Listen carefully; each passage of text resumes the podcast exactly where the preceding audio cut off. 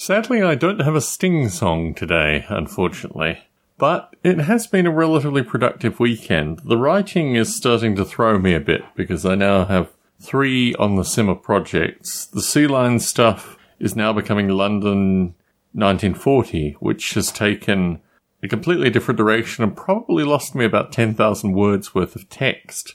But it's an edit that I need to do, which I'll probably do through the week. Tomorrow's Memorial Day, but I'm still working.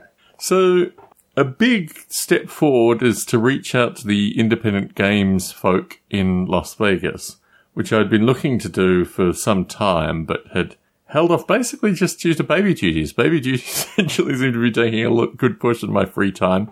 Not that I'm complaining at all. It's critical stuff. Always very important. But I was able to get very briefly to an independent game yesterday at Stunt Dog Comics in Las Vegas, which is a comic book store that has a very small role-playing game selection, very small battle BattleTech selection, very small D&D selection. So I was there yesterday just briefly, probably 10, 15 minutes alone. And I reconnected with Jason Coffey, who is the local independent games guy. He was the guy who played against the Armorcast guy playing 40k with Orcs versus probably Marines at the time, I seem to recall, maybe 10, 15 years ago when I talk about learning that American style of gameplay really wasn't my style of gameplay. Anyway, met him, shook hands with him, or re-met him, more importantly, and pointed out that I had a bunch of stuff that I was looking to get sold in the local community if that was possible, and he very kindly agreed to allow me to post in his particular Facebook group for Las Vegas Wargamers. And I think probably I will run a couple of independent games through that as well, hopefully. Not sure how many people I'll get, don't really care, just interested in doing it in a real space, particularly at the end of this COVID time. So, the aim is to get rid of a good number of books, and I'm also getting my family back a wide variety of photographs of records with the view that they may take them uh, when I see them briefly. So really the clean out is starting in very dramatic terms and I've started sending multi tens of pound packages back to friends still within the US and uh, certainly shout out to Connor Seitz Bowen. I think he's gone the extreme of my packages to date and I'm holding off sending him more packages until I've thinned out a bit more of the reserves. But the Osprey books are a substantial collection. I mean, I'm looking probably at least six feet plus, at least 10 feet worth of books that need to be completely, well, not thinned out, probably get them to two feet quite comfortably, but really a lot needs to be passed on. So that is where I'm at. Like I say with the writing, my hope is that the Sea Lion stuff will become London 1940 relatively easily. There's a lot of stuff still to, to write about associated with professions and locations and maps and agent modeling and all this kind of fun stuff, which some of it translates well to text, others does not. The Just Playing Chaos rule set, I had another probably 4,000 words added to that yesterday associated with stealth and tactics and maps and GMing style and a bunch of good stuff which will go in there.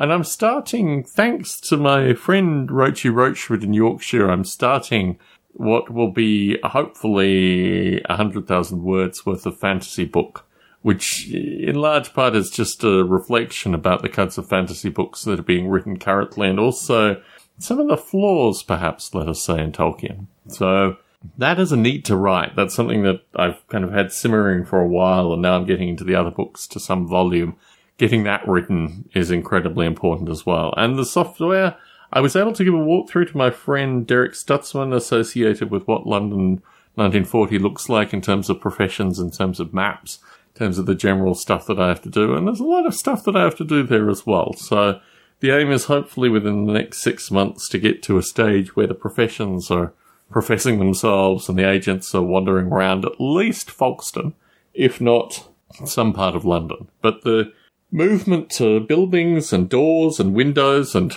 things that look remotely like 3D renderings or at least 2D renderings of proper buildings. That is going to take my time and getting the mapping software, editing software working. That is going to take my time. So I'm really working out in a kind of week to week piecemeal, month to month piecemeal where I want to be in a month's time and two months time and three months time and a lot of it, like, for example, this weekend, the fantasy writing I was hoping was going to be a good part of it.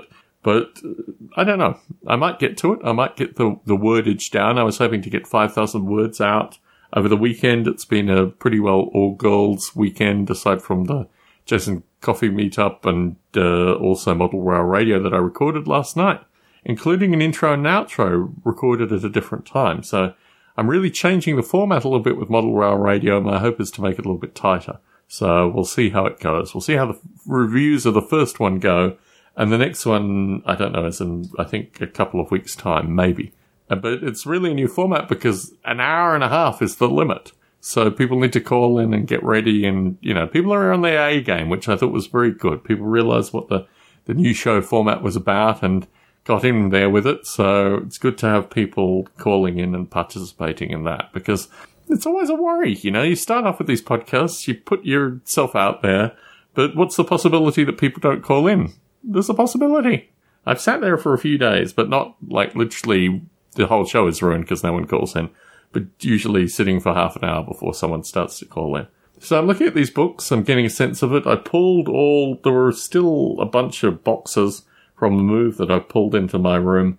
And yeah, now the, the bed is gone, the COVID bed is gone it gives me a lot of ability to get into you know, boxes at least. So lots of wire, some magazines, throwing away a bunch of stuff, just getting rid of stuff currently with the view that the Osprey books will be the next big thing to go through. And probably the records as well. I hope to get a set of photographs of the records done today, uh, as my family is jockeying, is the term I would use in the current vernacular, jockeying me for to get me the all the photos of the full set of records. So that's where that lies currently. And my real worry is actually probably my, what is she now, 74 year old mother? Will be carrying back uh, two, well, maybe 40 records. I don't think she'll be able to do it, to be perfectly frank. So my view is it's probably going to be closer to maybe 25 to 30 records, maybe that she'll be able to carry back. And this is just one of my brothers who wants these number of records. So I don't know how it's going to play out. Apparently my mother also wants to have a a look through the records, which thankfully I'm doing virtually in photo form.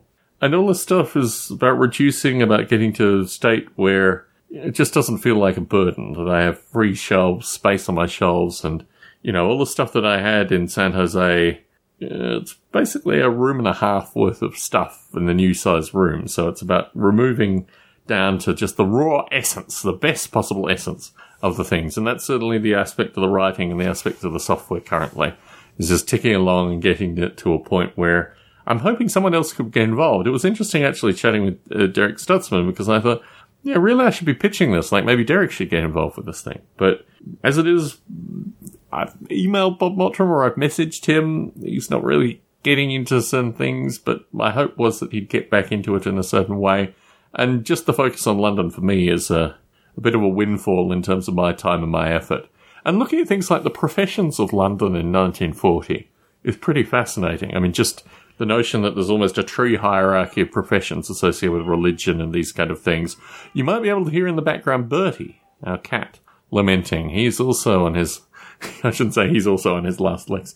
He's on his last legs. So giving Bertie extra love is also an important part of this thing. So I probably should sign out from this podcast. I just wanted to give a week update associated where I was a week update, both a week update and a week update. So Tom Barbalet in Las Vegas, Nevada, signing out.